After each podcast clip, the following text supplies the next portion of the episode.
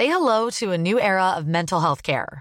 Cerebral is here to help you achieve your mental wellness goals with professional therapy and medication management support. 100% online. You'll experience the all new Cerebral Way, an innovative approach to mental wellness designed around you. You'll get a personalized treatment plan from a therapist, prescriber, or both in a safe and judgment free space. Your cerebral therapist or prescriber will outline a customized plan with clear milestones along the way so you can get to feeling your best. With Cerebral, you're not alone in your mental health journey. We're here to empower you to live a fulfilling life. So take that first step towards a brighter future and sign up today at cerebral.com slash podcast and use code ACasts to get 15% off your first month. Offer only valid on monthly plans. Other exclusions may apply. Offer ends July 31st, 2024. See site for details. Millions of people have lost weight with personalized plans from Noom, like Evan, who can't stand salads and still lost 50 pounds. Salads, generally, for most people, are the easy button, right? For me, that wasn't an option. I never really was a salad guy. That's just not who I am. But Noom worked for me. Get your personalized plan today at Noom.com. Real Noom user compensated to provide their story. In four weeks, the typical Noom user can expect to lose one to two pounds per week. Individual results may vary.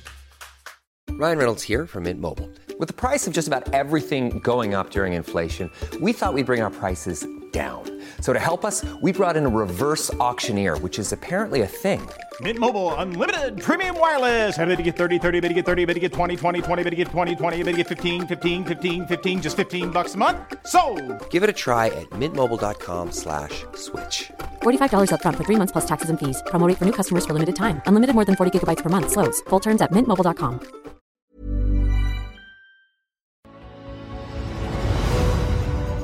Posloucháte pořad Životy slavných, ve kterém vám Pavel Zuna přiblíží osudy významných mužů a žen, kteří v dobrém, ale někdy i ve zlém změnili podobu tohoto světa. Pokud byste chtěli pořad sledovat v jeho videoformě, najdete ho na internetové televizi MOL TV. Nyní už vám ale přejeme příjemný poslech.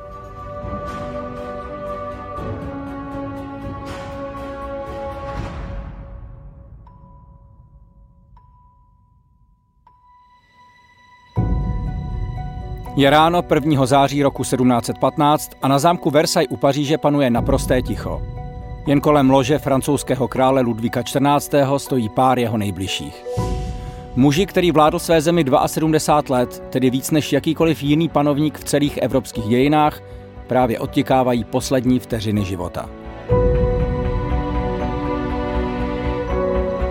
Jeho éra přivedla Francii na výsluní slávy, kdy dobila řadu území a stala se vzorem, který napodobovali ostatní evropské monarchie. Byla to však také éra zhýralé šlechty, nikdy nekončících večírků plných kurtizán a erotických radovánek, éra marnotátnosti a vládnutí podle okamžitého rozmaru. Takový byl svět muže, který si nechával říkat král slunce.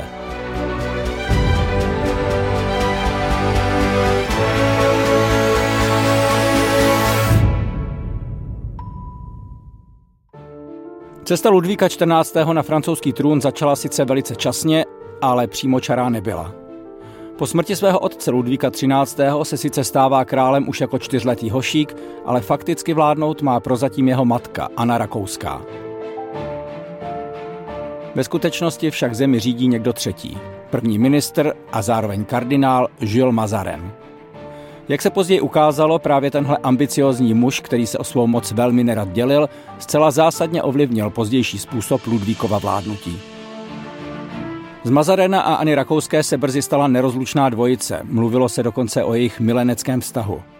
Mazaren začal časem osobně dohlížet na královninu domácnost, podílel se i na výchově mladého krále a postupně se stal nejbohatším mužem Francie – Vlastnil rozsáhlá hrabství, zámky, byl majitelem flotily nákladních lodí a své peníze dával rád na odiv.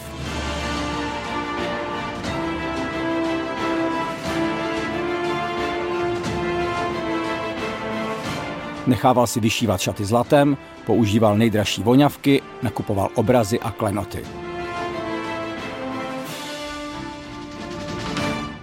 Mezi lety 1648 a 1653 přečkal povstání, které proti němu vyvolala nespokojená francouzská šlechta.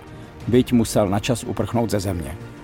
Až do své smrti v roce 1661 pak zůstal královým hlavním rádcem, důvěrníkem i mužem, který v pozadí tahá za politické nitky. Oficiální korunovace Ludvíka XIV. proběhla 7. června 1654 v Remešské katedrále. Už o rok později pronesl 17-letý král v parlamentu slavná slova, která měla charakterizovat celou jeho pozdější vládu. Leta se moi. Stát jsem já. V následujících letech se Ludvík svého sebevědomého hesla opravdu drží. Odstřihne od moci dosavadní šlechtu, důležitá místa ministrů a vysokých úředníků obsazuje novými, jemu loajálními lidmi, omezuje práva krajů a měst a nechá na ně nově dohlížet královské úředníky, kteří se zodpovídají přímo jemu. Podobně naloží s vojskem, vymění všechny generály a s pomocí těch nových vytvoří největší armádu na kontinentu. Jeho 380 tisíc vojáků podniká válečné výpady ve velké části Evropy. Válčí proti Nizozemí, zmocní se části Lucemburska, okupuje Štrasburg. Výsledky jeho válečných výbojů jsou však kolísavé a doma se začínají ozývat první kritici. Vadí jim obrovské náklady na vojenská tažení, ale i platy úřednického aparátu a v neposlední řadě horentní výdaje na státní, tedy královu reprezentaci.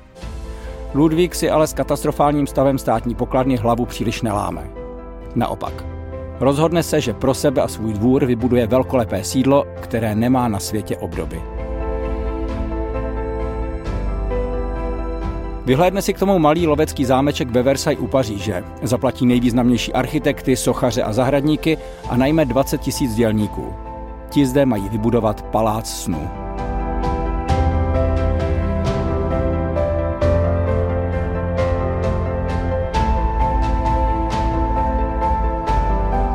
Přestavba Versailles trvala 50 let. Na jejím konci zde stál zámek se stovkami místností zdobených zlatem a benátskými zrcadly a naplněných uměleckými skvosty.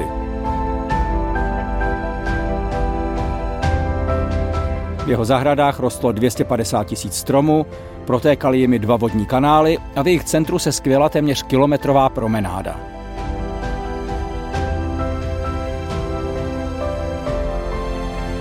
Okázalý lesk paláce měl však i svou odvrácenou stranu a tou byly hygienické podmínky.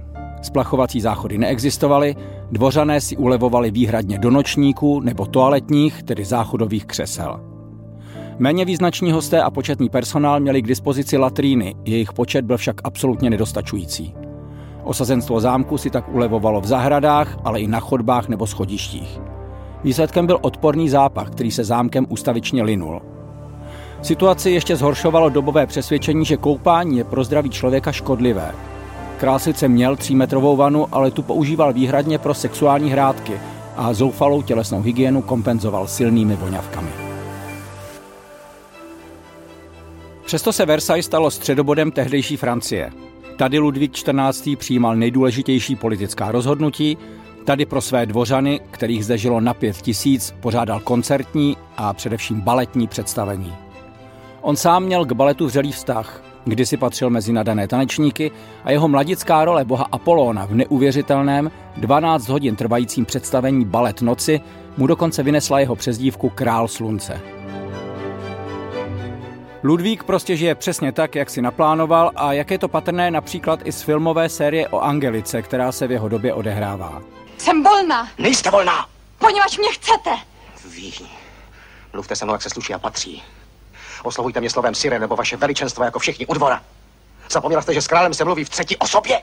Je neomezeným vládcem své země, Francie se pod jeho vedením stává společenským a módním centrem Evropy. Také soukromý život si užívá. Má sice jen jednu manželku, Marii Terezi Habsburskou, což je jeho vlastní sestřenice, ale k tomu celou armádu milenek. Se šesti, které oficiálně přiznává, má 16 dětí, vlastní žena mu jich porodí šest. Dospělosti se však dožije jen jediné z nich, nejstarší syn Ludvík. Ani ten však na trůn nikdy neusedne. Zemře dřív než otec a stejný osud potká také jeho nejstaršího syna. Nástupcem Ludvíka XIV. na francouzském trůně se tedy stane až jeho pravnuk.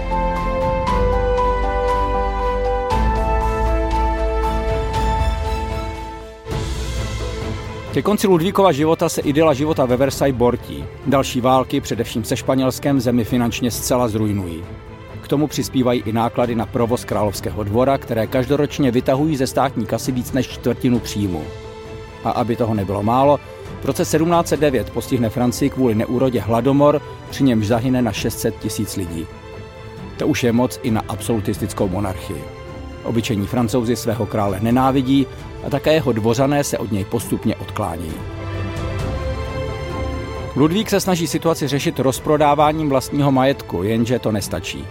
Nakonec propadá depresím a uzavírá se na svém zámku. Bolest v levé noze, na kterou si v té době začne stěžovat, je předzvěstí jeho blížícího se konce. 13. srpna 1715 se Ludvík XIV. naposledy objeví na veřejnosti, o šest dnů později uléhá do postele a už z ní nikdy nevstane. V jeho ložnici se střídají věhlasní lékaři, ale to, že je jeho noha zasažená gangrénou, rozpoznají příliš pozdě. Chirurg se sice ještě odhodlá k jedinému možnému řešení, amputaci nohy, ale po několika říznutích ji ani nedokončí. Nemoc je v příliš pokročilém stádiu. 1. září 1715 král Ludvík XIV. umírá v bolestech uprostřed těžkých časů Francie. Vládl neuvěřitelných 72 let. Jeho pravnuk Ludvík XV. bude vládnout dalších téměř 60. A jeho nástupce, Ludvík XVI., pak skončí svůj život pod gilotinou za velké francouzské revoluce. Pohár trpělivosti s vládou a životním stylem, které stvořil král slunce, definitivně přeteče.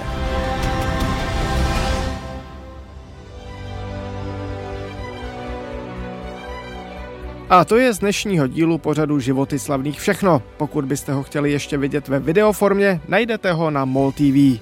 Děkujeme vám za pozornost a naslyšenou příště.